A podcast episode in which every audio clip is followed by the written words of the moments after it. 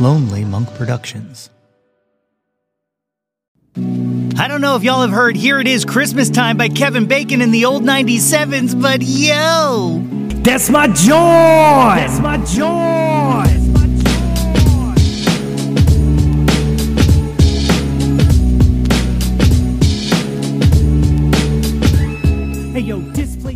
What's good, friends and family, neighbors near and far? Welcome to a special Christmas episode of the Yo That's My Jam podcast. The podcast, website, brand, movement, way of life dedicated to the embrace and championing of your passions. I'm your host, Nate Runkle, aka Jolly Saint Nate, aka The Nativity, aka Nate 3.0, back at it again with yet another episode of the podcast. As always, I hope this podcast finds you all in good health and in good spirits. Joining me today, returning to the pod, straight from the Battle of Rick's Road, it's the Sons of Ferrix, nay Ferris. Give it up for my homies DX and James, the brothers Ferris. Dudes, thank you for joining me today on the podcast. Nate, if I may, ho, ho, ho. Yeah, festive, man. How we doing? Merry funkin' Christmas. I love it. I love it. You know, um, I, I, came up with this idea just so for, for, the listeners um, of putting together a Christmas episode of us talking about our famous favorite Christmas music, and uh, there was nobody else I would reach out to than um, the two premier uh, Christmas music playlist creators that I know, uh, uh, uh James and DX. So thank you for joining me, guys. We are Christmas music people. I, I think there are two kinds of people in this world. You got Christmas music people, and you got non-Christmas music people and just to give you an idea of, of the depths of which Christmas music is is in our blood as Ferrises, uh, Dave might know this story, but uh, if in case you don't recall it, apparently when I was a real little kid, like maybe four, maybe three years old, me and my dad were uh, were sitting around listening to uh, uh, "Here Comes Santa Claus," and apparently I just start crying, and our dad looks over at us and goes, hey, hey, "What's what's wrong? Why are you crying?" I'm like, ah, the song says he knows if you've been bad or good, and I've been bad all year. well, you should have behaved better. That's yeah, awesome. Yeah. The power of I music. don't remember. I don't remember how it worked out, but uh, you know. yeah, our, our dad, not a sentimental guy, uh, certainly had a romantic streak though, and he liked Christmas. So yeah. if, if Christmas even got through to him, it means something.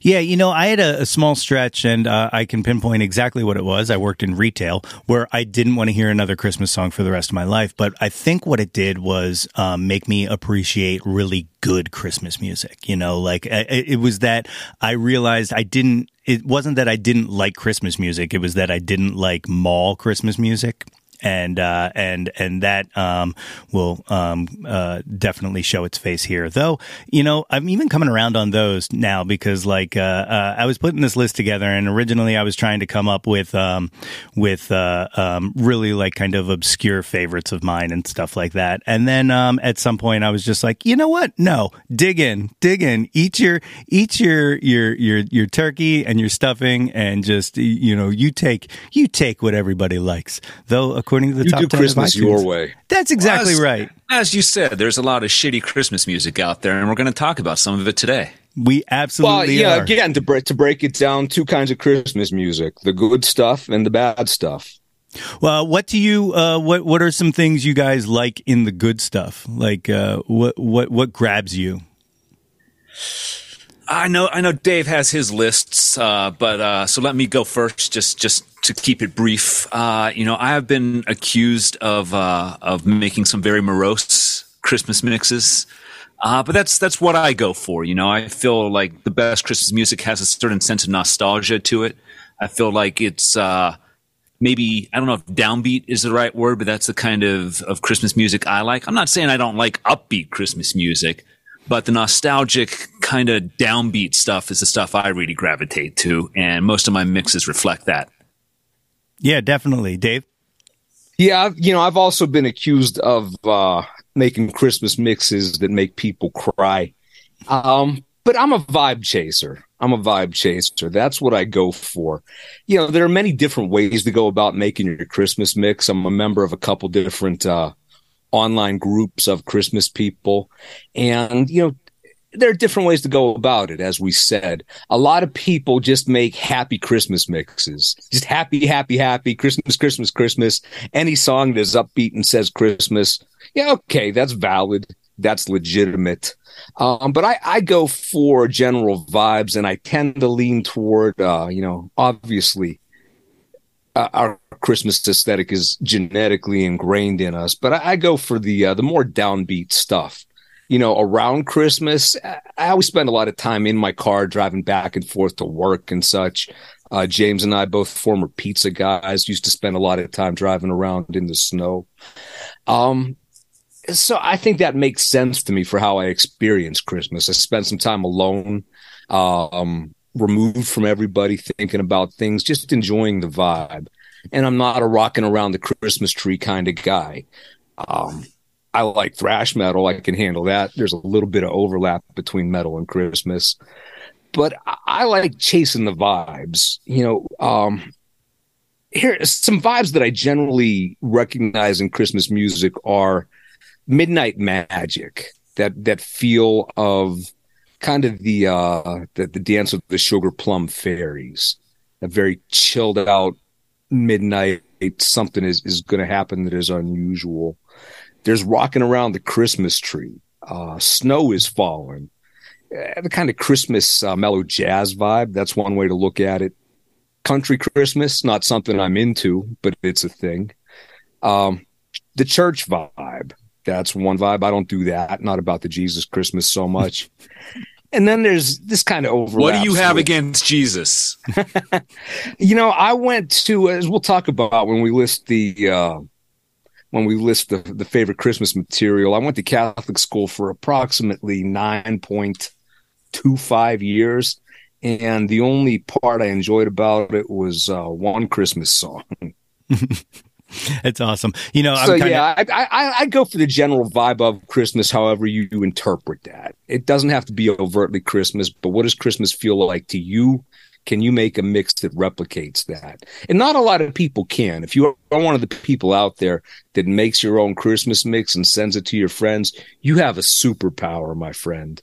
Yeah, you know, and, and maybe this goes talk- without saying to us, but uh, you know, for for the listeners out there, you know, uh, uh, there's a lot of people out there whose entire knowledge of Christmas music is mall Christmas music. And I think we tend to go a little bit deeper, a little bit different direction than what you would hear in the bank, you know, in the two weeks leading up to Christmas. Yeah, it's definitely true. You know, uh, for me, like the things that I look for specifically, it's it's three things, and you touched, you guys touched on all of them really, which is uh, nostalgia is big to me. Like you know, and and uh, and not just sounding nostalgic, but also like uh, sense memories. So like I'll hear the song and I'm like, oh, this is what it was like sitting at Aunt Connie's Christmas Eve, you know, something like that. Um, melancholy. I am all about melancholy Christmas songs, and and and specifically um, you know, the the word alone came up a few times. Um, I like a good song that would sound like I would play this on my guitar drunk alone if if I was alone on Christmas. You know, those are like things I kind of dig to, you know. And um but most importantly, I like fun. Like I like I like a good fun Christmas song, like something that just kind of kind of bops, you know. Um, I'm not. I'm not. I'm yeah, not, some people are into fun, Nate. You know, if you're into that kind of thing, I don't know what to do with you, but you know, go ahead, do you. How many Christmases drunk and alone are we talking about here? uh, there's been a few. There's been a okay. few. Right. You know, I've been there. I've been. There. You know, you know, you don't. uh You don't always have someone there. You know. Um Here's a question I got for you guys, um, which is something you guys can specifically speak to, but something that I I, I, I can't unless we're talking about dogs. Um, has having offspring um has that changed your appreciation of any kind of Christmas music or? Christmas music, no, but having offspring will permanently shift your perspective on every aspect of your life, including Christmas. Uh, Dave, what's what's the line you say about uh, a Christmas and going from being going to being the behind the scenes guy? How do you phrase it? I'm trying to think what you're talking about. You told me something along the lines of once, like having kids, all of a sudden it shifts from Christmas being something you experience to now you're the guy behind the scenes making the magic for the Oh, kids. Yeah, exactly. You're you're now uh, you go from being uh, you go from being Russ Griswold to uh, Clark Griswold. Now you're the guy the guy who is staging Christmas for everybody. You're the guy who has to serve up the music. Uh, if you want to make sure you hear Elvis Christmas that year, someone's got to put it on the stereo, and that becomes you know you as a parent. Yeah, and and not really a musical example, but last night we were decorating our tree, and as with Christmas mixes, as far as tree decorating goes, I'm I'm kind of minimalist. You know, I like uh, I like white lights that don't blink. I like tasteful number of ornaments. And the kids are pulling out every single ornament out of every box and every bag, and the Christmas tree is starting to look like you know a whore's Christmas tree of shininess. and you know, there's part of me that wants to be like, no, no, stop, stop, that's enough. But then there's the parent part of the brain that's like, no, no, no, this is for them. Let them put as many ornaments on the tree as they want, and then we'll let the cat knock them down and make the final decision. I more is more. I love it. So, um, what uh, you know, we talked about what goes into things you like in a Christmas song. What don't you like in a Christmas song? What what's an an, an instant turnoff for you? I, I, I don't like heavy handed stuff. You know, the kind of stuff I want to, we're going to talk about this. I have a list of, it's not complete. I'm still working on it, but I have a, a list of approximately 16 Christmas genres for songs. And one of them is, Would You Look at All This Christmas? So, uh, not to disparage your boy Billy Corgan, but uh, the Christmas song of theirs turns up in the uh, Guardians of the Galaxy holiday special is just a list of Christmas things. And he's basically saying Christmas, Christmas, Christmas, and there's Christmas and shit. And over there is more uh, Christmas over there. And there's Christmas stuff. And there's going to be snow and Christmas. So I hate songs that, that they're just clearly like sitting down, like, we have to write a Christmas song. Let's run down the list. Yeah, James, how about you? Uh, I mean, to to quote uh, Supreme Court Justice Stewart when speaking about pornography, I don't know what it is, but I know it when I see it, and I don't know if I could point to like any particular element of Christmas music as a whole and say this is what I don't like, but I know something that I do like, and I know something that I don't like. Um, very uncharacteristically, one of my all-time top favorite Christmas albums ever is Josh Groban's Noel album, which is all classical Christmas tunes. Uh, you know, he's Josh Groban is is who he is. He's he's an acquired operatic type singer. Um, if you would ask me if that's something I'd be into, I'd probably say no. But as I said, that's one of my favorite Christmas albums ever. Um, so yeah, it's I, I know what I like and I know what I don't. with with all art. Yeah, I mean the the test for all art. Well, there's a rule about it. You have your prescriptions for it, but does it work? Yeah, And if it works, well, yeah, you can do that. What Yeah, I was mean, it? I- Andy Warhol that said art is what you can get away with, or was that somebody else? we'll say it was him. Yeah. We'll say it was him. But you know, looking at what actually constitutes Christmas, yeah, if you look at Christmas movies, there are a few variations on this list out there. But there are five plus core elements of a Christmas movie. And as you mentioned immediately, one of those is nostalgia. One of those is nostalgia. As a parent, you know, I, I used to be a really hardline Christmas guy, like no Christmas at all before Thanksgiving. Don't say the word. Nothing. You can go to That's jail me. for that. Yeah, that's and uh, New Year's Day, it's over. It's over. We'll give you that week grace period, and that's what it used to be like. But then when you have kids, I, I let that go. You know, uh, probably leads to um, nightmare before Christmas. But when you have a two-year-old kid and it's October and she wants to listen to Christmas music, okay. you know, at this point now, I'm enjoying you enjoying Christmas. It's not about me anymore. But so Christmas movies, you know, number one is nostalgia.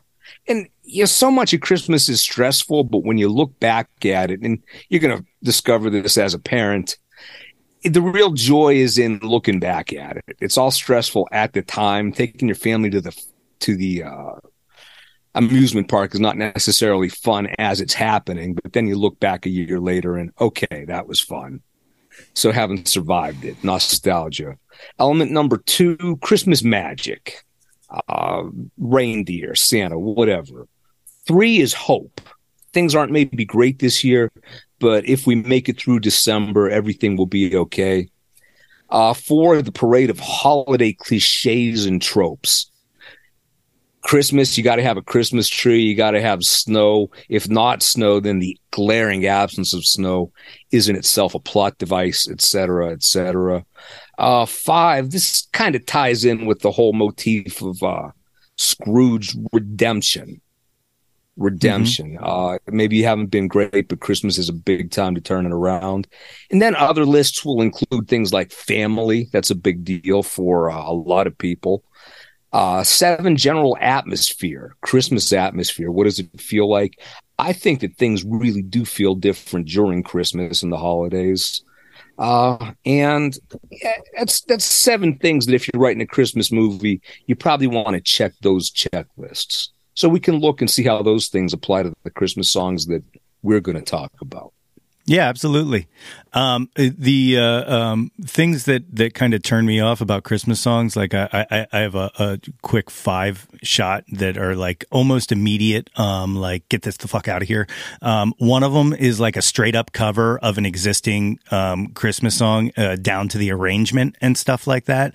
Like just if you are just doing like a cookie cutter, like okay, and now I have to do this song and and then this song uh, on your Christmas album, then like All I don't have time for Christmas is you also. Right, exactly, exactly. You know, like especially, especially if it's um like a, a teen pop singer kind of over singing things that that drives me absolutely nuts. Um, but also on the arrangements, a janky arrangement. If you're just changing things up and you're taking the soul out of a song, then I also don't have time for that. And I know that it's a, a thin line where I'm like, hey, do something different, but not too different that pisses me off. You know, but that's hey, that you you stepped up to this challenge, so now you must answer to it. You know what I mean? Yeah, g- generally speaking, anybody that has ever performed on American Idol or been in a boy band or was in the teen pop uh, realm during the 90s has never produced anything worthwhile in terms of a Christmas album or song, except Elliott Yamin did do a really good version of This Christmas, originally now, by Donny Hathaway. Now, and you, Kelly Clarkson. Kelly I was just going to say. Uh, uh, go ahead, take it. Yeah, the uh, that that um uh oh what's it called? Underneath the tree by Kelly Clarkson. That's been sneaking into my head um, uh, all season this year, and I know that like it came out in like 2013 or something like that, and it's taken a long time. But that's I feel like that one's got a little bit of legs behind it. Yeah, I feel like that one is, is gaining ground on all I want for Christmas is you. Yeah, uh, I don't think it'll ever overtake it, but I, I think that is definitely the, the best pop Chris song since, for my money. Yeah, sure. Um, another one that I can't stand is uh, "Don't Be Too Fucking Precious" with your Christmas song. Like, I, I just don't, I don't have time for that in in fucking anything. Um, and, and movies, film, you know, like uh, music. I just don't. I, I, it never, it never clicks for me. Uh, number four, Pentatonix. Don't be Pentatonix. I, I can't, I can't take um, them at all. So if if they're involved in a Christmas song, get me away from it. And then uh, the last one, uh, which kind of goes ties to the Pentatonix, is uh, corny shit that thinks it's cute. I, I, have no patience for that, and that um, I also call the Jimmy Fallon category, which is just um, like that snowball fight song that he did um, fills me with rage. Um, he did one last year with uh, Ariana Grande and Megan Thee Stallion about um, wearing a mask and stuff like that. I'm like, just the fucking step back. Um, yeah, if we start going through my list of grievances with Jimmy Fallon, we'll be here all day. So cool. Well, his name's going to come along. up. His name's going to come up uh, in this next section because I wanted to use that as a segue. Uh, what's your least favorite Christmas song? I'll tackle that. My least favorite Christmas song is Blue Christmas. Oh, I I cannot stand any version of that song, whether it's the Elvis Presley version or the Elmer Fudd version. it, What, uh, it just it, it just rankles me the uh, the the melody, the delivery. Um, I, I don't know. Maybe there's something specific about Elvis's voice, you know, and that like. um, it, it strikes me as one of those tunes that you know doesn't have any real sentiments or any of the elements we've been discussing in it. It sounds like a tune that somebody was like, "All right, I'm gonna I'm gonna sit down and write a Christmas song, and uh, we'll send it over to Tom Parker, and uh, he'll get the kid to record it." So yeah, least favorite Christmas song, "Blue Christmas." Let All me right. ask you this, James. Have you heard the Donnie Iris version? I have not. And well, there you go. How, how does it always come back to Donnie Iris with you? Donnie Iris. My my least favorite one is the Little Drummer Boy. Mm, mm. and and, and number one, it's a stupid song. Number two, it's a bad song. Number three, it's annoying. Number four, fuck that song. But it, it's it's just it's a basically incorrect, flawed premise. I don't buy it. The little drummer boy, like Mary has just given birth to Jesus out in the animal pens. She doesn't want to hear some little asshole drumming you know and, and it's it's another great example of an unreliable narrator. It's from the point of view of the little drummer boy. Imagine that. Like you and your fiance future wife you just had a kid you just had birth out in the back somewhere in the shed and there's some little asshole drumming. Like lay it off kid. Like let us go let the little baby jesus sleep and as I said, unreliable narrator. It's all the little drummer boy saying, "Yeah, yeah, yeah." They were into it. They were into it, man. They dug it. Even They like, told me. look over. I looked at like the the sheep, uh, you know, the donkeys. They were nodding their head too. They were into it, man. What about the uh, David Bowie Bing Crosby version? Well, David Bowie and Bing Crosby can do whatever the fuck they want. They also it. brought some original content to it. But generally, you know, if I were there, if I were involved with it, you know, that song would have been over real quick. Yeah, yeah. I uh, uh absent absent the uh the Bowie. But I do like that version, James. You're right. Yeah. Um uh, yeah, but you're right because it does start like it almost sounds like he's copping please right from the start because he's like, "Come, they told me. They told me, okay? they told me to come. I'm sorry I brought my drum, but they said they wanted this." um Yeah, me- I, I mean, go, go, going not, not not to cut you off, Nate, but you know, just to touch upon what Dave said, you know, I I can see that a lot of times a song I may not give a shit about is dependent on the arrangement. Mm-hmm. You know, so he doesn't like Little Drummer Boy, but uh, David Bowie, Bing Crosby, uh, all right, yeah. Well, I, I do Yeah. like that version. I'm saying the guy in the song clearly an asshole. You know, self and self obsessed artist has to take the birth of Jesus and make it about him. Like, yeah, a savior was born, and I was there, man. I was laying it down for Jesus. Mhm. It's not about you, bro. Reason for the season. Reason for the season. My um my least favorite song, and be- before I reveal it, uh, it, it was a toss up. Um, but this one kind of just kind of necked it out. Um, because like I really don't like the most wonderful time of the year by Andy Williams, specifically that version, because like I said, it sounds like the mall to me. Like that is the quintessential mall Christmas song to me. Um, and also it's not always the most wonderful time, asshole. You know, some people are struggling. uh, but anyway, like it's like he's yeah, slapping like you in the face. what if it's a blue Christmas? Yeah, exactly. Listen to Elvis. He's telling you. Um, Hey, but so, no, so so kind of a not, kind of a non sequitur here. Maybe this isn't the right place for it, but it just popped into my mind. So uh, I used to have my own little business converting vinyl to CD back in the day before everybody had their USB turntable. And the number one album I would see all year was this traditional German Christmas album called Christmas on the Rhine. And I would get it from maybe 10 to 15 different people every November and December. And it got to the point where when somebody sent me a real nice, pristine, clean version, I just somebody would send me the album and I just burn a copy of that pristine version I already had on my hard drive and send it out.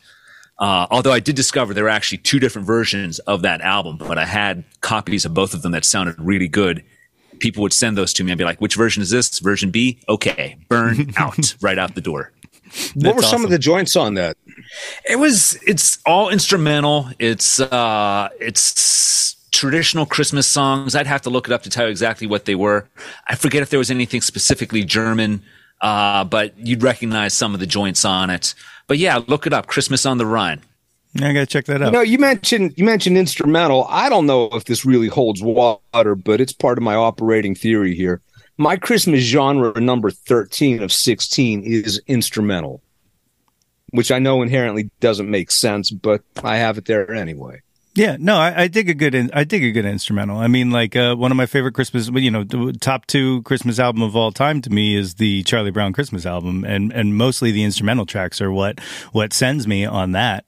Um, but uh, but my my least favorite Christmas song of all time is "Wonderful Christmas Time" by Paul fucking McCartney. Uh, fuck that song, and mostly because um, sonically, there's something in the delay that uh, um, I I say is lazy, but um, it doesn't match the tempo of the song, and it sonically like affects me. Like I, I, I hear it, and and it like repulses me. Like it actually repulses me um, to the point. This is how bad it is. I prefer the Jimmy Fallon a cappella version, um, which which actually made me like revisit the song and go, oh, it's not the song that I don't like; it's just that recording. Um, but I just learned uh, last night that Paul McCartney makes four hundred thousand dollars a year on that song alone, um, which made wow. me hate it even more. So there we go. That's my that is my least favorite Christmas song, and uh, um, I'd be remiss to to not mention uh, the Monkees did a cover of it as well. so. You know, I'll, I'll, backing up just a little bit to assert my credibility as a fan of Christmas music. I once wrecked a car because I was in such a frantic frenzy trying to get uh, do they know it's Christmas off the radio? and in retrospect, maybe worth it. Maybe yeah. worth it. So when I, I say it. I'm serious about Christmas music and talking about like the visceral, uh, urgent need to get it away, I understand that. Yeah. You know, funnily enough, I also wrecked a car before Christmas once, except I was listening to uh, Public Enemy at the time. Which album?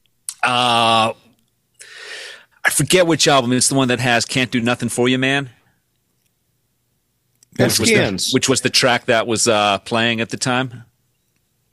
I respect that. I respect that.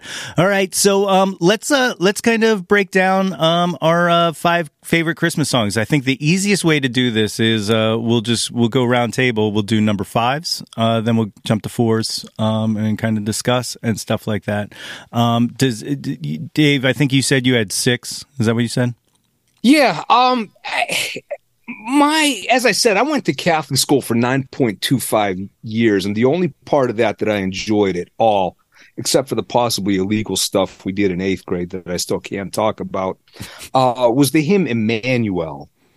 Uh, that's that's a really wonderful tune.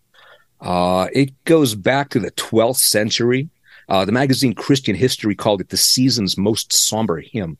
You guys read Christian history, right? Always. Yeah. And the yeah. modern the modern form of it goes to uh, 1851, but you know it has basic roots as an antiphon chant uh, codified in the 12th century, like I said. And I really like that. Uh, do you want to reduce it to a Christmas song? I don't know.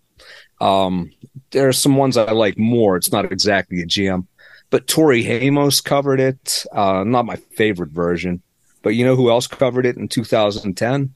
Hmm. Donnie Iris. Yeah, of course he did. So that's my runners up. You guys have runners up? I do. Yeah. I have, I'll, oh, James, oh, you go. you go. You go, Nate. No, no, you go. It's all you. Okay. My, my number six is That Was the Worst Christmas Ever by Sufjan Stevens.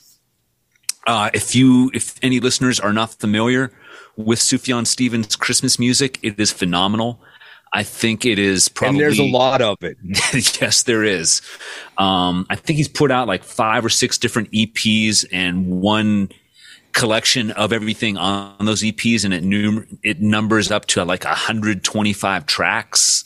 Not all of them are four to five minute songs. Some of them are just brief instrumentals, but uh, they, there's definitely a lot of them.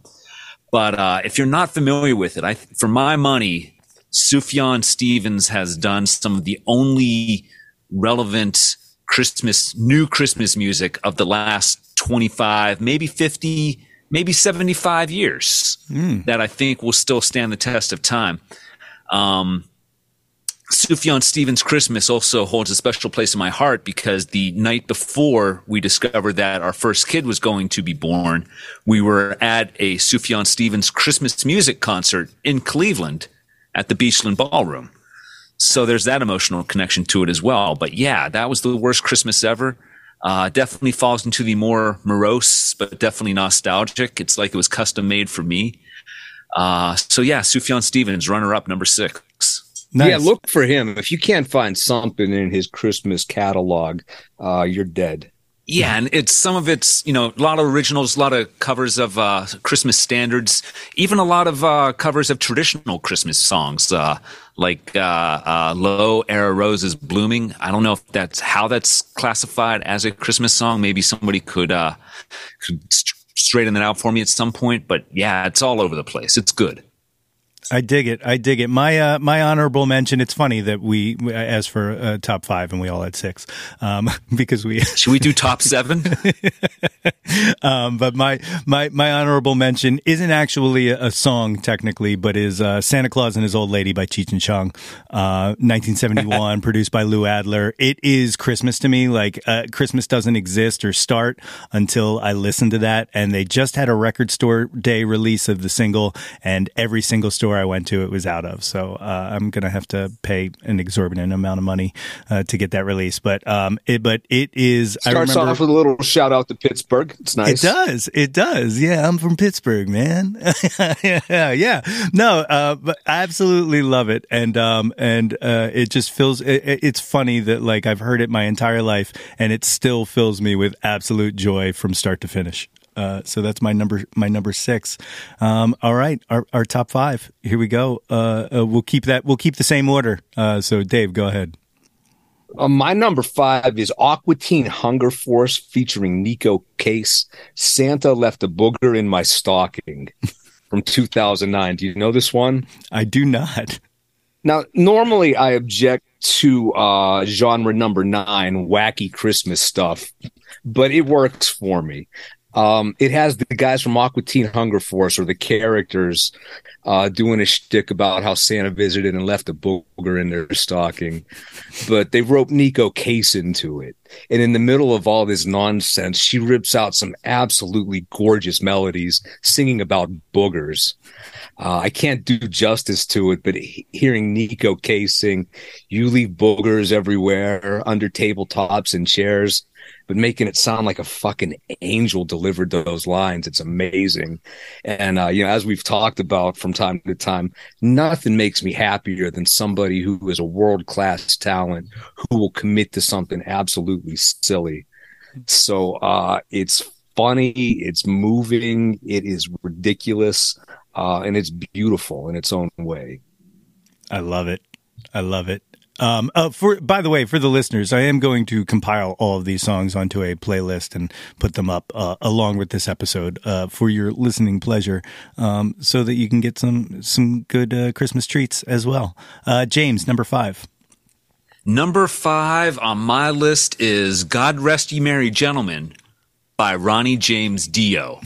Uh, yeah. This track, if you have not heard it, is so good. It is obscene.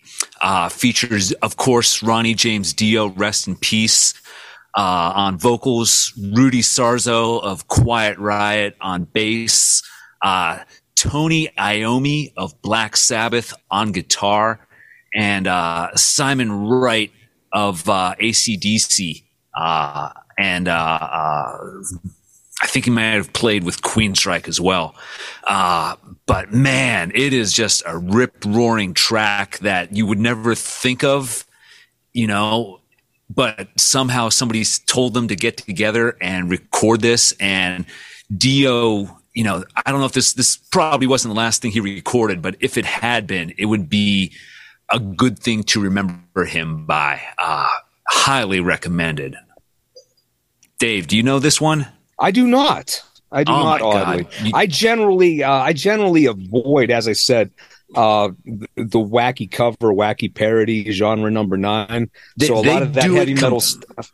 They do it completely straight though, which I yeah, think I mean, is there, part there of are its charm. there's room for that. Just a lot of the metal Christmas songs are just simply uh, mechanical, like was Nate what Nate was alluding to. They just kind of set up and play it, and there's nothing imaginative or invested in it. The But- compilation of it's off of is all of those things, but this is the one song that I mean, you, you kind of give Dio a little bit of uh, uh, rope in terms of you know he's the one guy who can sing these crazy ridiculous lyrics, and you're like, yeah, yeah, I believe Yeah. everything he's saying.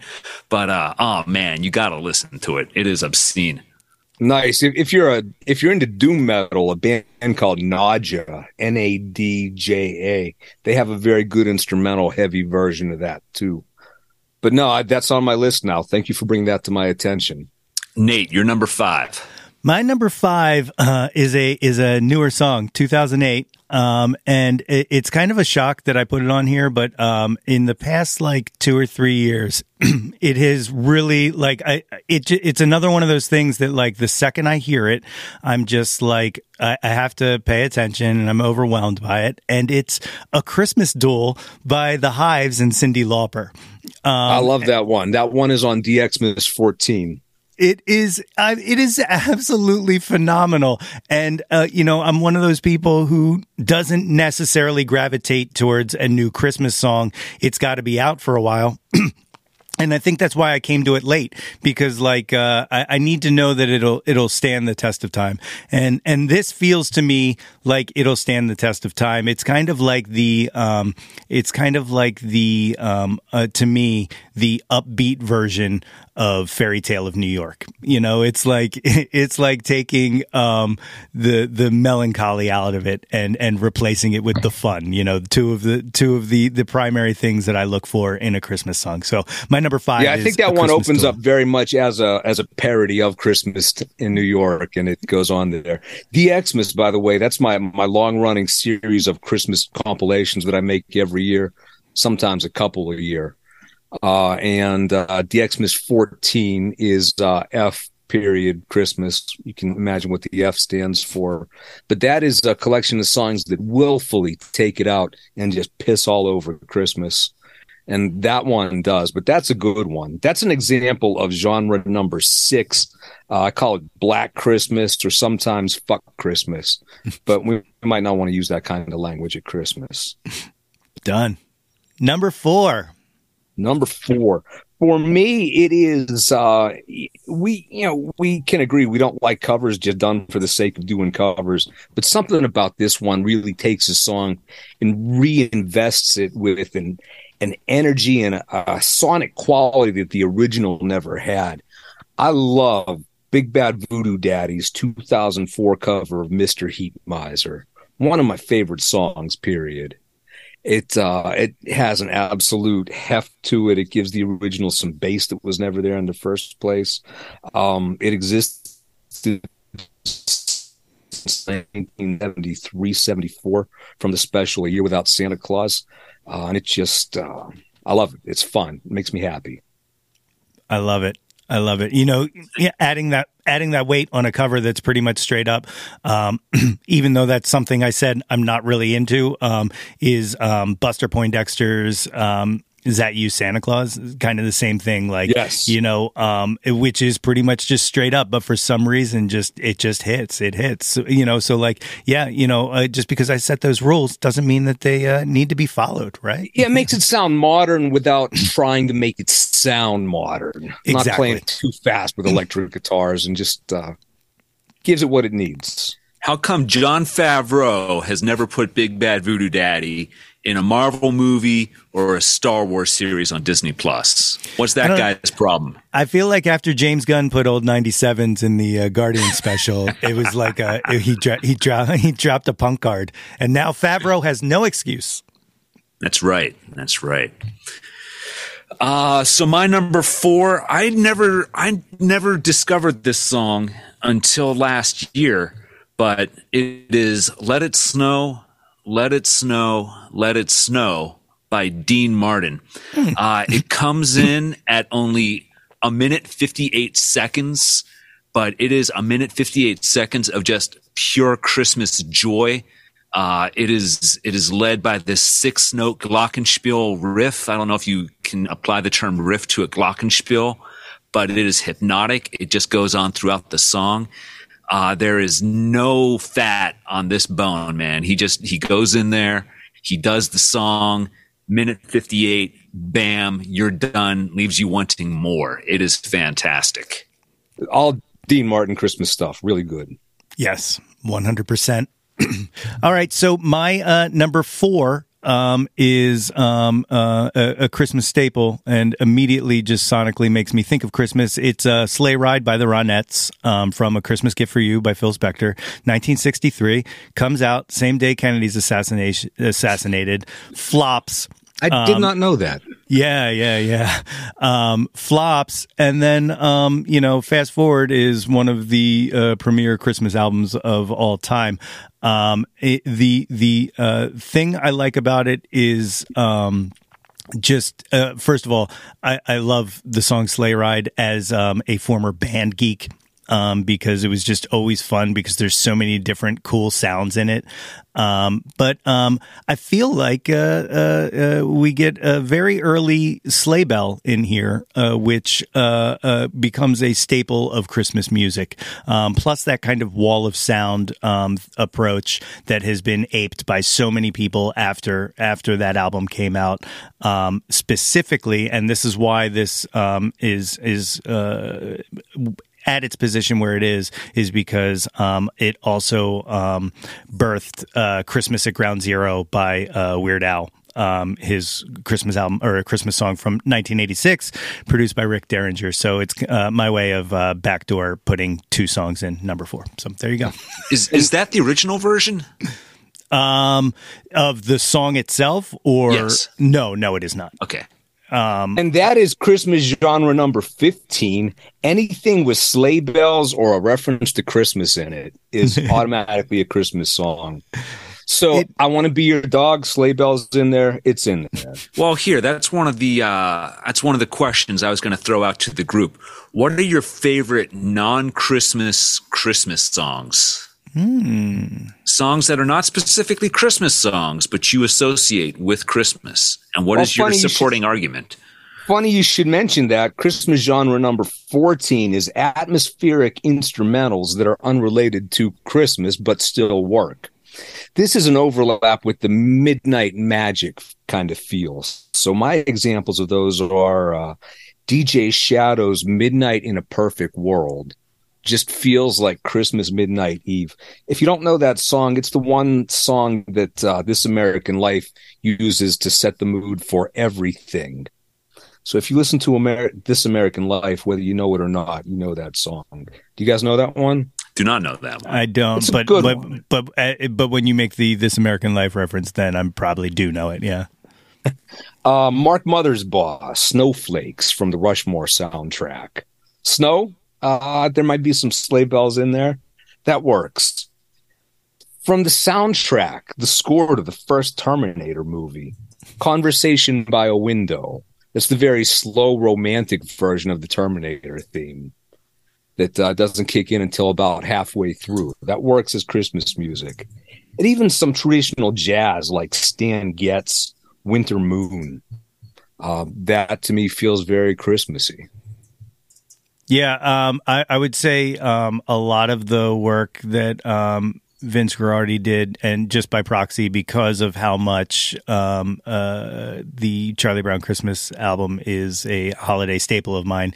Pretty much all of his music sounds like uh, Christmas music to me, uh, just because of that. That is sound logic. I agree. Yeah, my uh, my top three favorite Christmas non-Christmas tracks, and I'll keep this brief.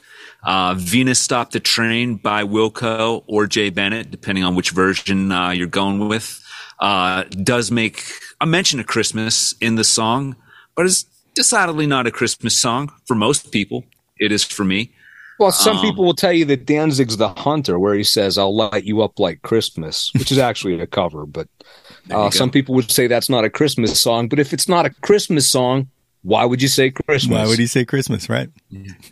Uh, number two, "Come Away with Me" by Norah Jones. Uh, That was one of those songs that was in heavy rotation the first year I started compiling my first serious Christmas mix, and a couple of those tracks off that album made it onto there. So ever since then, I've just associated Norah Jones with Christmas.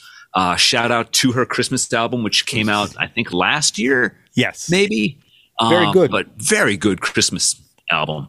Uh, and number three, uh, song called Jesus Christ by Big Star, which is, uh, I mean, it's all about the birth of Jesus Christ. So you could argue it is a Christmas song, but it's not structured as such, I guess I would say.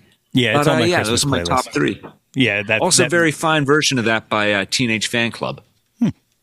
very nice, very nice. I like it. I like it a lot. Uh, number three, uh, Dave, you're up. Number three, my number three is drum roll, please. My number three is Denis Leary's 2005 Salty, not suitable for listening at family, uh, not suitable for work. Uh, Christmas classic, earmuffs, kids. It is Merry Fucking Christmas by Denis Leary and Friends. It is a delightful parody of your traditional Andy Williams style Christmas song cheery sing along that's just replete with foul language and inappropriate imagery. Uh, Streets are twinkling with frozen pea is probably the least objectionable about it. Uh, but if you have room in your heart to think that hookers and that kind of thing are funny, uh, it's a delightful sing along. It's so fun, and it, it both it, it violates Christmas, but it also captures the joy of Christmas.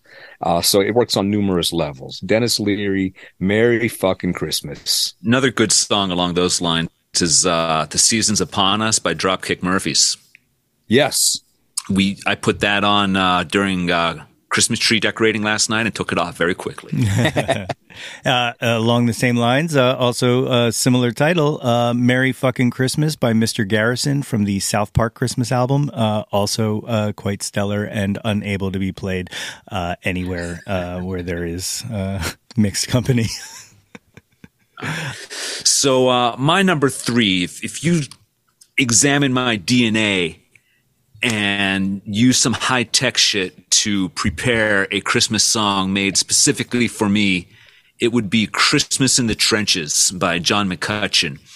Uh, quiet, somber acoustic track, all about the Christmas truce that took place during the first year of World War One between all of the combatants uh, on the battlefields. So, uh, just just to give you some backstory on this, for a long time, nobody was sure if it had actually happened or if it had if it was just a, a story.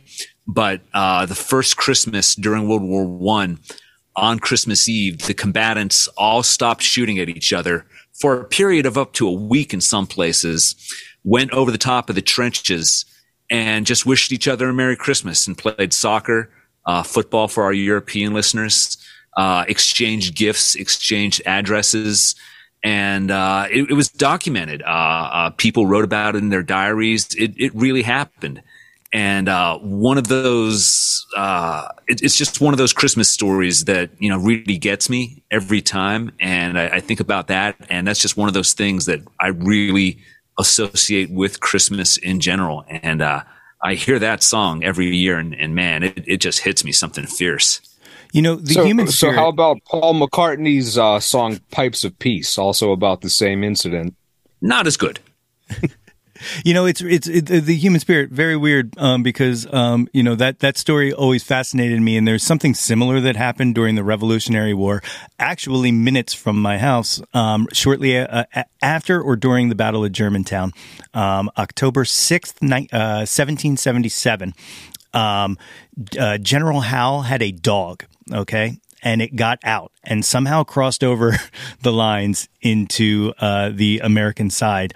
And um, the um and we we captured his dog and a bunch of the soldiers wanted to like kill the dog and send it back and stuff like that. And george washington um wouldn't allow it. Um uh, had alexander alexander hamilton uh sign a um uh, a, letter, uh, sent it to Hal, and they had a ceasefire so that Washington could return Hal's dog to him. which is just absolutely hilarious to me. It's like, ah, okay, let's not kill anybody here. Let's get this man his dog back. Like, uh, well, com- compare that to George Washington attacking the fucking Hessians on yeah. Christmas morning, 1776 in New Jersey. hey, we, have all seen John Wick. We we know how how bad things can go if you think you're going to get a leg up by killing somebody's dog. Very true. Very true. I mean, history would be very different if we had done that. Believe me. Uh, my number three, um, corny as it may be, is actually a live recording, and it's um, Bruce Springsteen and the E Street Band. Santa Claus is coming to town. It's another one of those things that just um, fills me with absolute joy every time it comes on. Uh, recorded CW Post College in Brookville, New York, by Jimmy Iovine and Thom Panunzio, um, and uh, I just found this out that it actually was wasn't released until 1982, uh, and it was released as part of a Sesame Street compilation entitled in Harmony too. Um, and, really? Uh, yeah. And when and, did uh, they record it? Uh, 75. Wow. Yeah. So, I, you know, I'm not sure if it was getting radio play or anything around there um, prior to it being, re- but the actual first release was 82 on that Sesame Street comp, which also has like the Doobie Brothers and stuff like that and all. And I'm like, damn, I got to track down this compilation. sounds, sounds, pretty cool. Um, but I love that track. And, um, and it, it, you know, it was a staple um, growing up on uh, WMMR in town, um, and and it, it, when I, when I talk about nostalgia, um, that one just kind of puts me in the back seat of the car uh, on my way to my aunt's house for Christmas dinner uh, every time I hear it. So that's that's my number. Yeah, three. even even being a couple years older than you, I don't know a world without that song right? Like it's always been there, and it's so successful on so many levels. I mean, it's a good Bruce song. Uh, it's a good Christmas song. It captures the spirit. Uh, you could argue for covers in general being their own Christmas thing. Yeah. The um uh, and I, and I will point out it's not out yet. It will be out um by Christmas. I think it comes out right before Christmas. But um, three of the uh, offensive linemen of the Philadelphia Eagles, um, Jason Kelce, uh, Jordan Mailata, and uh, Lane Johnson have recorded a Christmas album uh, produced by Charlie Hall of War on Drugs, and they do a phenomenal Santa Claus is coming to town um, that actually brings in um, a bunch of the players talking about what they want for Christmas uh, in the intro, and it's it's absolutely stellar. So um, be on the lookouts for that. I would be not a uh, I would be kicked out of Philadelphia if I didn't mention it. So. Uh, Dave, number th- number two on your list. Number two. This is uh, last time I checked, it was not widely commercially available, but you can get it for free on the internet.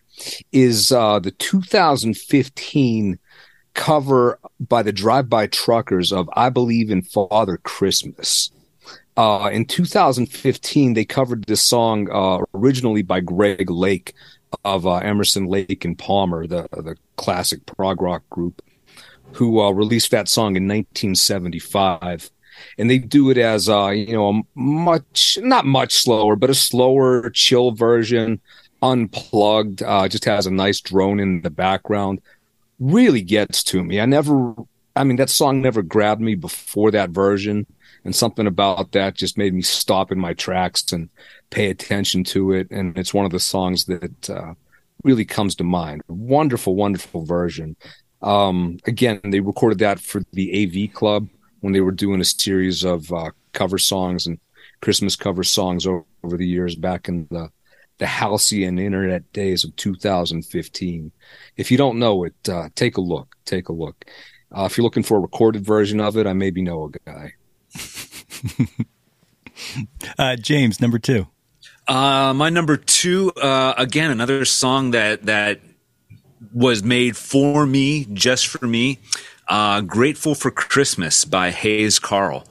Uh, quiet, acoustic, pseudo country song starts off uh, starts off with him talking about Christmas as a kid when it's him and his parents and aunts and uncles and cousins, and then he goes through different Christmases uh, throughout the years, and finally by the end of the song, it's just him and his mom, and uh, they're the only ones left. His wife is gone, everybody else has died, and he's still singing about how he's grateful to spend Christmas with his mom I love it. And uh, it's it, it hits all all my buttons, man. It hits the nostalgia vibe. It hits being sad.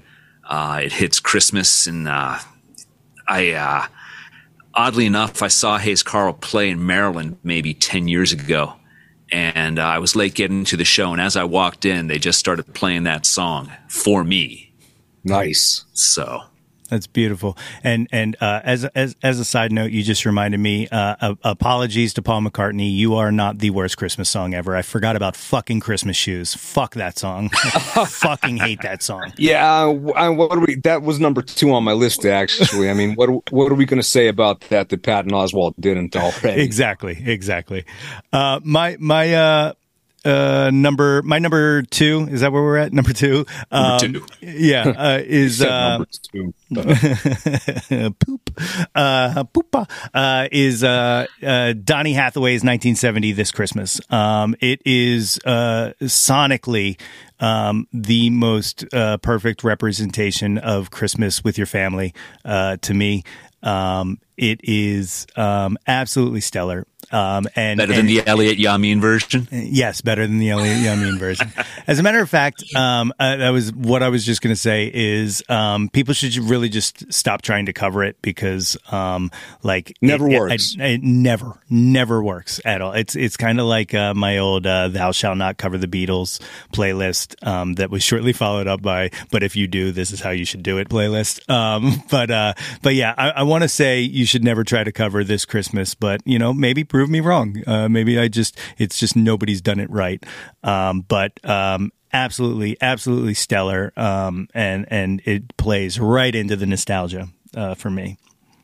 That is So- one of those songs that I I somehow miraculously just never noticed until a couple of years ago. It somehow avoided me or and then one day it was there and I find out it's this 40 50 year old Christmas classic. Well, And, it's yeah, another. I think, I think music does that. I think sometimes music hides from you until you need it or t- until you're ready for it. And that's it's part a- of the Christmas magic. it's another one of those songs that didn't do anything when it came out. Um, and and I think it was I, I can't remember what year it was that they did it, but they they r- added it to um to a soul compilation um in uh, like a 68 soul christmas compilation um, put it back on as a bonus track um, maybe like 10 15 years ago and that's when it really started picking up again so like the fact Really? that that you missed it is probably due to that like it just it it wasn't successful and then all of a sudden it was you know and now it's like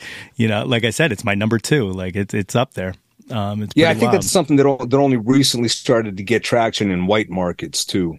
That uh, uh, probably also 100% true In fact, I've, I've decided uh, I'm going to add a Christmas genre here. I'm going to make nostalgia its own thing. So Yeah. we're up to eight.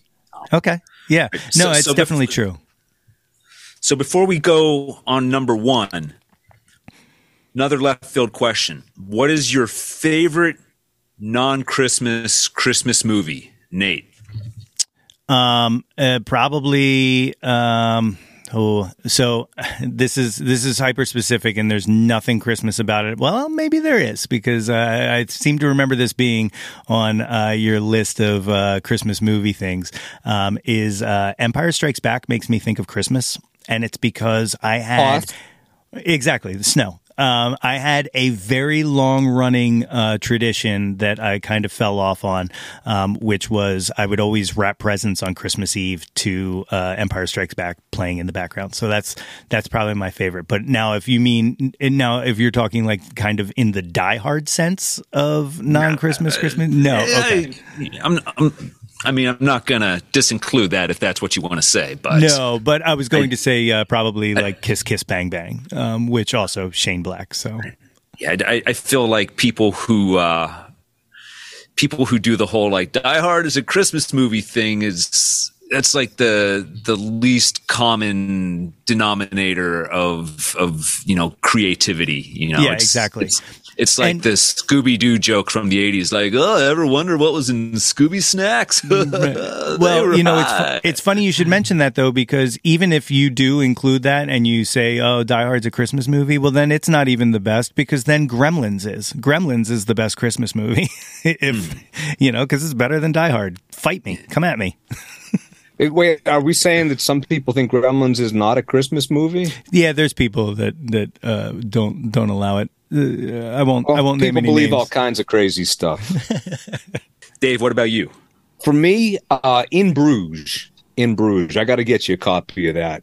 It's set at Christmas. It has a lot of Christmas vibe to it, but none of the traditional Christmassy stuff. It's not.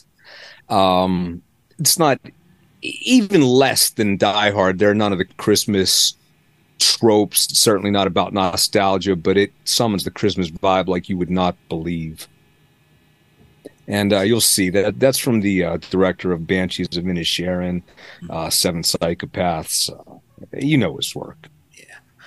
Uh, for me, it's Royal Tenenbaums. I mean, you could. Uh, there's obviously that's there's the obviously the uh, you know Tenenbaum, Tannenbaum, but there's nothing really in the movie to tie it to Christmas. I don't think. Uh, but it's Vince just Guaraldi Christmas jazz in the background. you're Christmas right in the ice cream shop scene. Yes. Um, but there's just something to the vibe of the movie, you know, that, that I dig on. You know, it's uh, everybody's wearing heavy clothing. It's set during winter, apparently.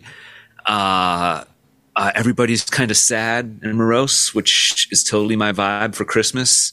Uh, yeah, there's the ice cream shop scene where they're playing the Vince Guaraldi tune in the background. Uh, and there's something about, you know, they're all coming together as a family, you know, in this big old house for one last time. And uh, so, yeah, Royal Tenenbaums. I dig it. I definitely dig it.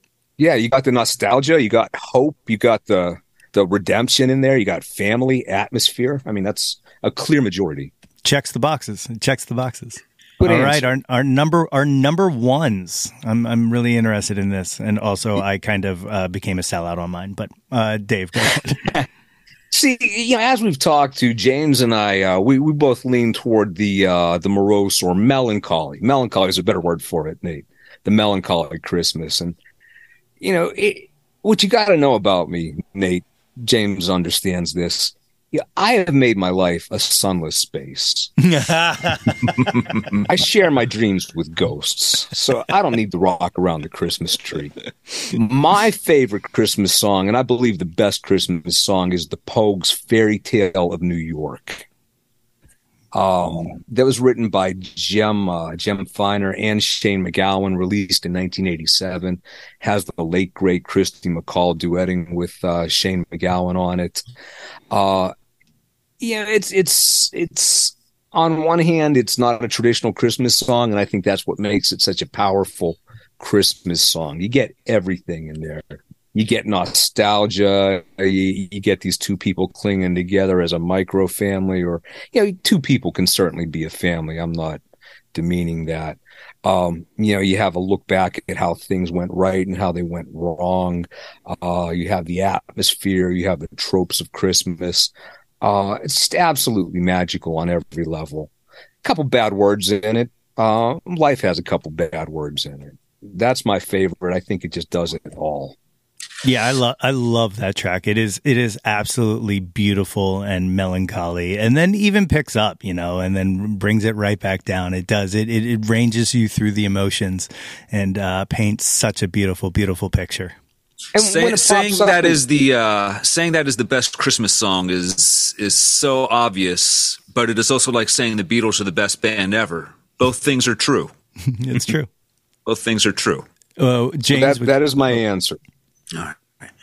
Uh, my number one, and maybe this this might be somewhat controversial, is uh, "Baby It's Cold Outside." The uh, most well known version being by Ella Fitzgerald and Louis Jordan. Uh, a lot of controversy around that song, which I don't want to go into. But if you're so inclined, you can dig up a uh, a Facebook post that somebody did in defense of it. Uh, that kind of covers all the bases. But it's a song that just makes me happy. Um, and and the one incident that that I recall is I remember one morning, maybe ten or twelve years ago. I woke up and for whatever reason, I was just in like a rotten, shitty mood. I was just like, fuck everything. Like before I even got out of bed and I get in the shower, I'm like, fuck everything. And I get out of the shower, I'm like, fuck everything.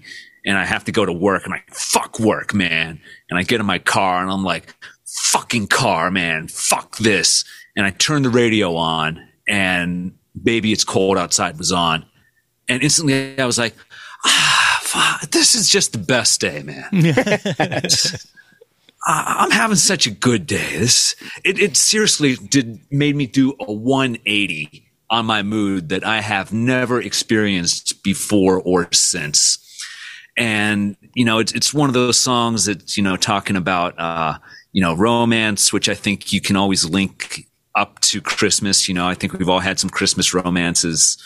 Um, you know, there's you know, and and in that respect, it's almost nostalgia by default because we're all not to knock on our spouses or soon to be spouses, but you know, there's some nostalgia there for, for Christmas time romance. And, uh, you know, I, I, I like it. Uh, and, and also written by Frank Loesser, uh, who wrote Guys and Dolls as well. Uh, I did not know that. Yeah. So there you go. There's my number one. It's a beautiful song, and uh, I'm a big fan of it. Um, but it also exposes one of my um, things I hate about Christmas, um, which was don't be too fucking cute with it. Um, when people do covers of that song, nine times out of ten, it makes me want to punch somebody in the face. Like uh, the well, the the Zooey Deschanel one's awesome. I dig that. Um, but like when people like gender flip it and, or do any kind of cute shit with it, I'm like, right, the get out she of here. and him Zooey Deschanel version or the Leon no, Redbone no, no. version? The Leon Redbone version. Get out of Okay. here with that shit. Okay, because the she and him version does flip it. Yeah, exactly. That's what I'm saying. Get out of here with that shit. Um, my, that's so the Louis Jordan and Ella Fitzgerald version is definitely my number one, but my number two version of that song, and I didn't know this existed until Dave's youngest daughter hit me to it last year. There's a Mac Miller, uh, Ariana Grande version out there on Mac Miller's old SoundCloud account. yeah. And uh, uh, she told me about that. And I was like, what, No, I would know about that if it existed. But sure enough, it, it is out there. It is fairly faithful to the original version, uh, albeit a little more downbeat. So again, like right down my alleyway. Uh, at the time, I was going through like a big Mac Miller phase as well. So it was kind of like, you like Mac Miller? Here's Mac Miller doing your favorite Christmas song ever, kid. So it was just one of those magical things. So shout out to Dave's youngest kid. I She's a cool it. kid. That's awesome. That is My my awesome. here's a version of it. It- You know, if you're uncomfortable with the uh, sexual dynamics of it, uh, there's a wonderful version from I think 2011 by uh, Donald Faison and Zach Braff of uh, Scrubs fame. That is uh, hilarious and irreverent, and uh, that's enjoy- enjoyable with no kind of uh, questionable aspects to it. I don't think. kind of kind of feels like it's leaning towards my Fallon thing there, but I'll give it a listen. It's so good. I'll set you up. Nate, you're number one. What All is right, it? this is why I said I'm a goddamn sellout because I literally told you guys in the text chain that I didn't want to talk about "All I Want for Christmas Is You" by Mariah Carey, but fuck you, it's my number one, and it's. it's I'm sorry, I can't help it. It It's okay. is- You're allowed. it's it's unbelievable, especially because same thing. Um, uh, What's the best Nirvana song, Nate? Smells like Teen Spirit. No, it's uh, about a girl. Um, uh, actually, it might be Slither. Uh, d- don't ask me my Nirvana thoughts. You you know Now, I'm something you may not know about heart shaped boxes. Um, but um, uh, it comes out in '94. Um, this is one of those things that's weird to me is that like it came out a year before we were at IUP, right? And I remember my freshman year, um, this guy Mike Gazda, who uh, lived down the hall from me in the dorm, playing this on repeat um, in, in his room in like September of 95 and, and just going like, oh my God, turn this the fuck off. And little did I know that, you know, all these years later, it would become like the biggest thing ever. But it feels like it has been with us forever and i know that it hasn't like i know it's a it's considered a contemporary song though you know 30 some years is is not not too contemporary but or, almost 30 years um but um, absolutely phenomenal guy. Guy who produced it, well, co-produced it with Mariah Carey, uh, Walter Afanasieff, or I don't even know how to pronounce his last name. Also produced "My Heart Will Go On." So, like this guy, um, give him a call if you need a need a song to be uh, produced. Um, Mariah makes get, get this. $2.5 million a year on this song alone. Okay. 2.5. You think that pisses Paul McCartney off? It fucking better. 400, 400,000. Get out of here with that chump change, you broke bitch. You know that, what I mean? Like, that also seems low, but I certainly believe it. um, and then uh, one other factoid that I will add here, um, which is absolutely great, is in the wiki, uh, quoted discussing this song is your friend Annie Zaleski. One of the best. She's, she's great. um, but no, it, it- I had it- always assumed that Mariah Carey did not write the song, or at least had co-writers in it, because that's how a lot of popular artists do. But yeah, Mariah Carey wrote it. it like it's her song. yeah, Like there was not a Phil Spector that came up with that for her. No, and speaking of which, it would absolutely fit on a Phil Spector Christmas album. and that's the thing like it, it it it checks all of the boxes of of what i kind of uh, nostalgically think of christmas music and it it it, it, it seems timeless almost and uh, it's one of the things um i don't know if you listened to the podcast switched on pop or not but last year they did a christmas episode talking about um Christmas songs, uh, what makes a successful Christmas song, and why there hasn't been too many contemporary Christmas songs that kind of stand the test of time. Um, but uh, one of the things they they talk about in it is that um, Kelly Clarkson song that we were talking about, "Underneath the Tree," and how um, it is is doing kind of a similar thing of just doing the wall of sound and kind of mimicking sonically that but with a little bit of updating to it and maybe that's the secret maybe everybody should just fucking rip off Phil Spector if you're going to make a Christmas song Yeah, that's that tune. Well, not one of my favorites. Uh, I cannot recall a time when that wasn't around. It just seems like it was uploaded to the cosmic zeitgeist and has been there ever since. And you said it was released in '94. Like, if you told me that, I would have told you, like, no, it's she recorded that in like 1987, obviously, because Which is exactly what I thought. I thought it was like an 89 song somewhere around there. Um, Yeah. but yeah, like it, so like it, it was immediate almost that it blew up. And I mean, and then it like steamrolled in the past, you know, 15 years or whatnot. But, um, but just a, a phenomenal, phenomenal song. And I, I will unapologetically love that. That's what this podcast is I'll, I'll sign off about. on that. You know I, I, mean? by all means, listen to that podcast about it, and uh, read Annie Zaleski's piece about it. It really does a great job in, in tracing the piece's origins and legacy. It's great. It's great. Um, so uh, these were these were our picks. Let me let me quick run through what the iTunes top ten is. Um, and it said this is 2022, but it feels like it was 21. Um, but uh, number 10 is the Kelly Clarkson song we talked about from 2013.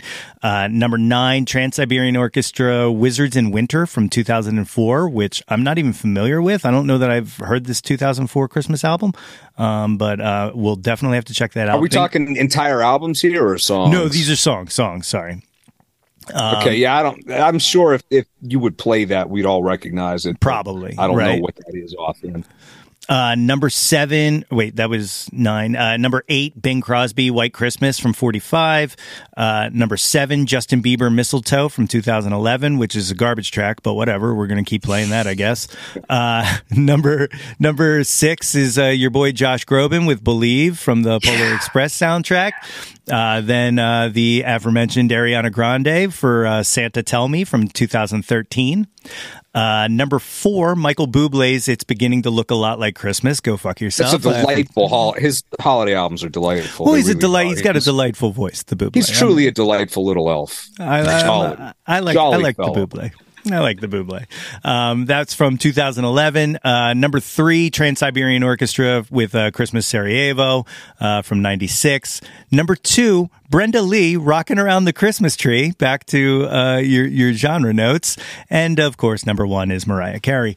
Um, but that list just seems wrong to me, and I don't know what. But uh, obviously, it's taking data points straight from iTunes. But um, but uh, have at it, man. Like that's that's it's a weird collection, and I was honestly shocked how much of it was from post 2000. Um, because nothing from post 2000 really sticks in my head.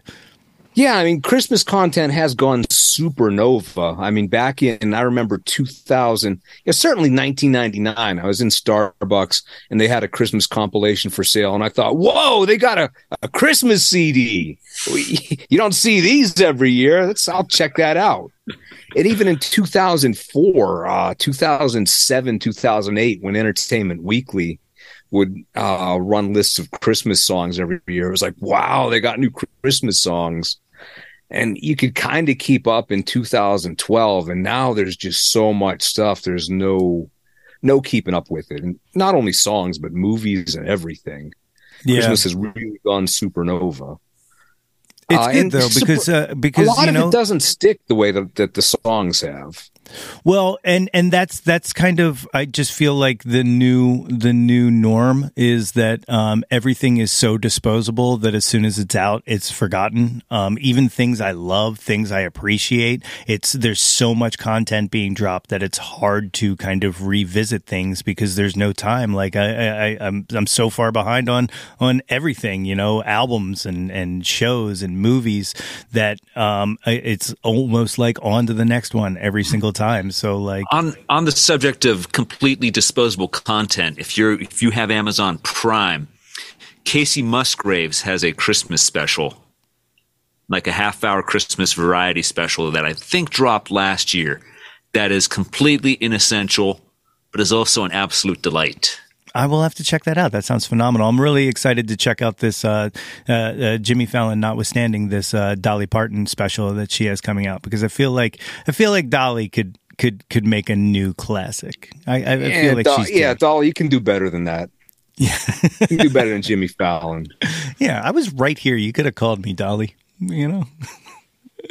um, so, um, are there any other songs that you want to give a shout out to, Christmas or uh, or otherwise? Uh, how do, you, uh, do you, I was I was just going through some playlists from years past, seeing if there were any hidden gems that I missed. Uh, Freedy Johnston uh, of Bad Reputation fame, he does a spectacular cover of "Have Yourself a Merry Little Christmas." That again, I did not know that. Oh my oh, god! Oh, dude, you got to listen to that right now.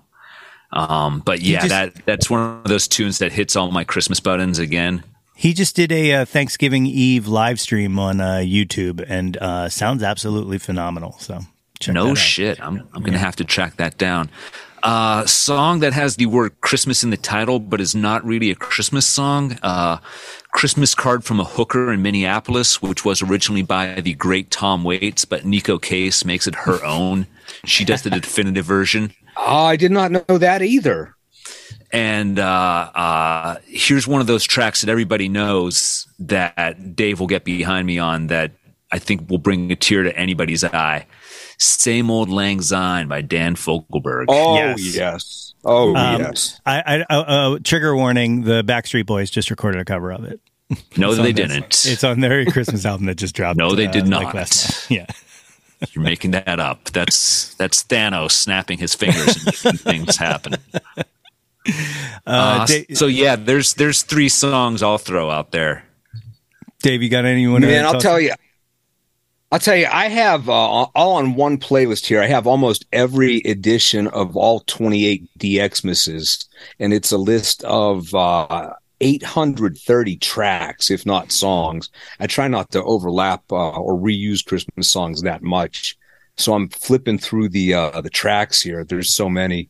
Um, I think another instant classic from a couple years, or you got to excuse me, I'm in the parent uh, time frame here. When I say a couple, I mean maybe a dozen. But from a few years back, an instant classic is uh, Sia's. Uh, how, I always say her name wrong. Sia, Sia. Yeah, Sia. I think you're right. Yeah, Sia. Uh, ho ho ho. As the kids say, absolute banger of a song. Just tremendous Christmas, irresistible slaps hard, goes hard. I like it. That's a great one. Uh, something a little bit more obscure, uh, a song by Little Jackie called Mrs. Claus, I believe. Let me get the exact attribution on that as I'm clicking through. Uh, it's a song about somebody that I think is a single mother. Regardless, she's an overworked, overscheduled mother who has 12 years to suddenly make the uh, make the Christmas um, happen. You know, decorate the uh, decorate the place, make the food, make it all good. Uh, little Jackie, Mrs. Claus, where where is it?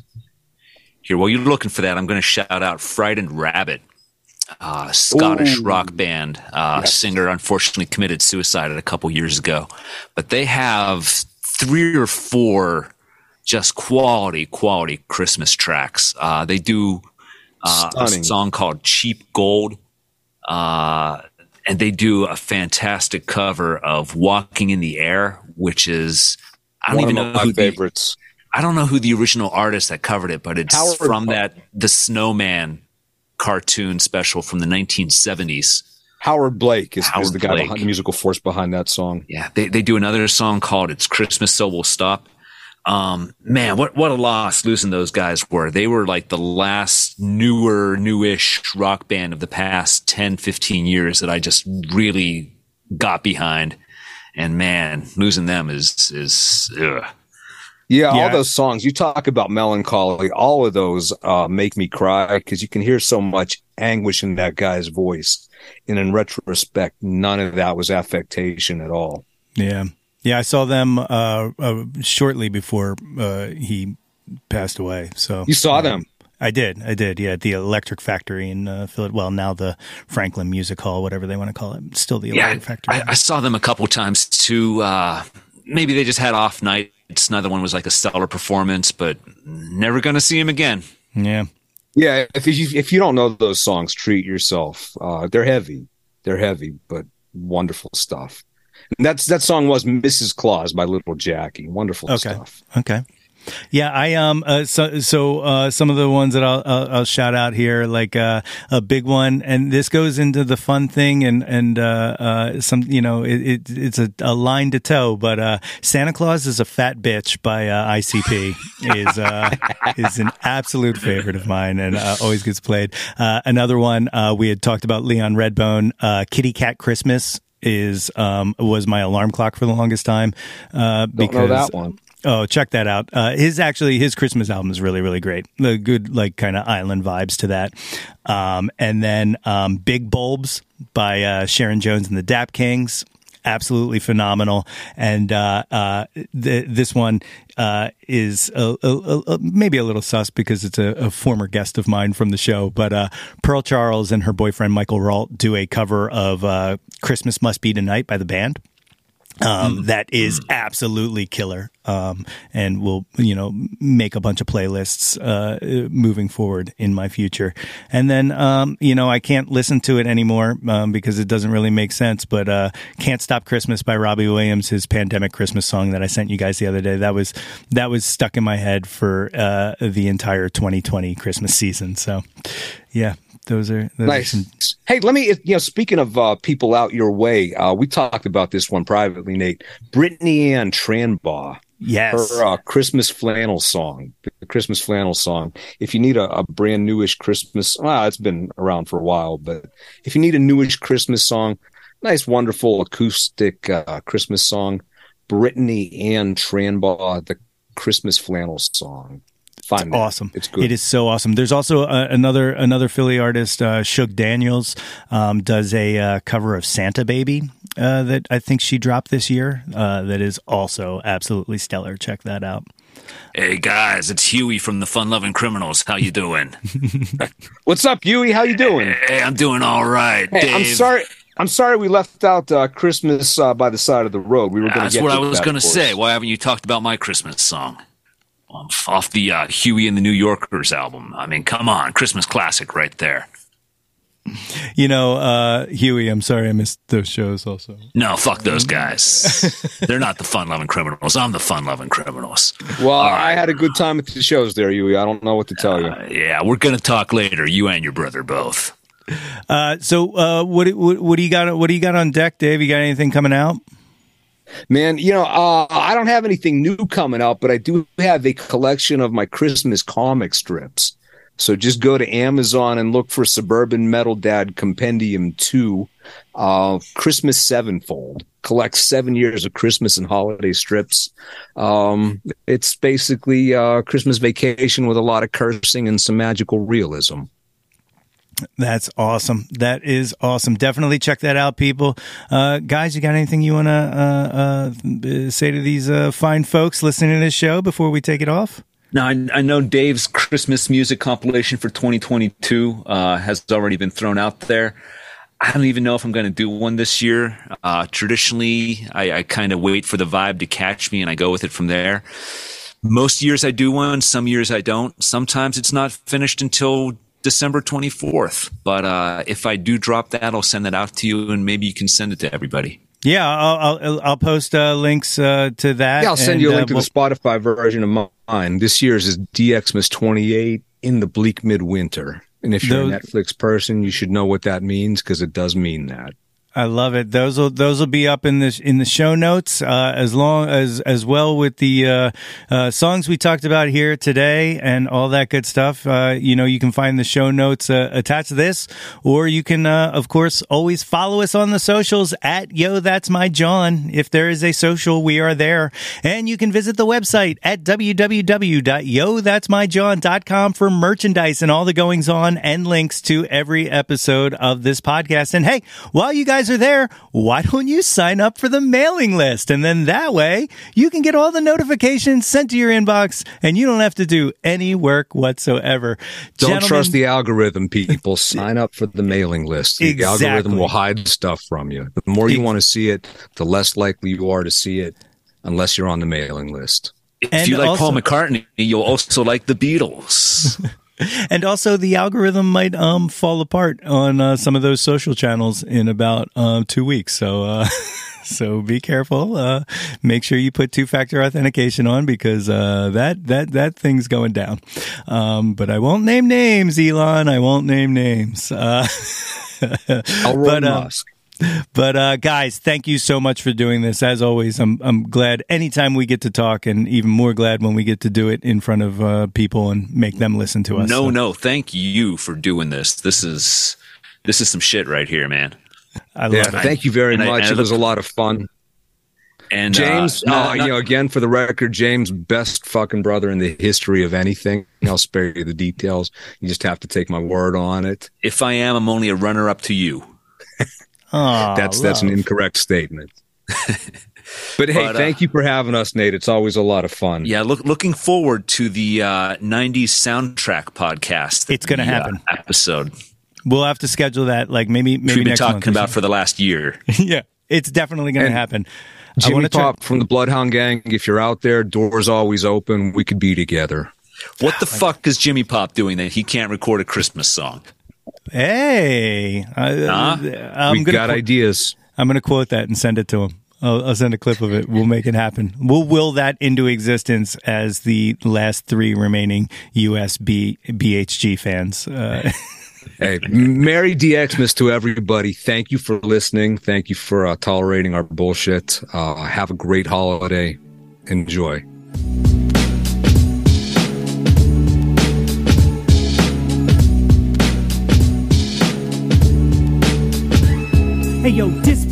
Yo, That's My Jam is a Lonely Monk production written and produced by yours truly, Nate Runkle. Theme song by Phil Tyler Music featuring Nate 3.0. Special thanks to Fox Run Brands, DX Ferris, Andrew Scott, Natalie Runkle, and the incredibly brilliant and wickedly stunning Katie Daubney. If you or anyone you know has any ideas they would like to share or any guests they would like to hear on the podcast, please feel free to reach out to us at yo that's my jam at gmail.com. Or you can leave an audio message for us and possibly hear yourself on a future episode by visiting anchor.fm slash ytmj slash message. Until next time, be sure to displace the guilt and embrace the pleasure and shout to the world, Yo, that's my Jam.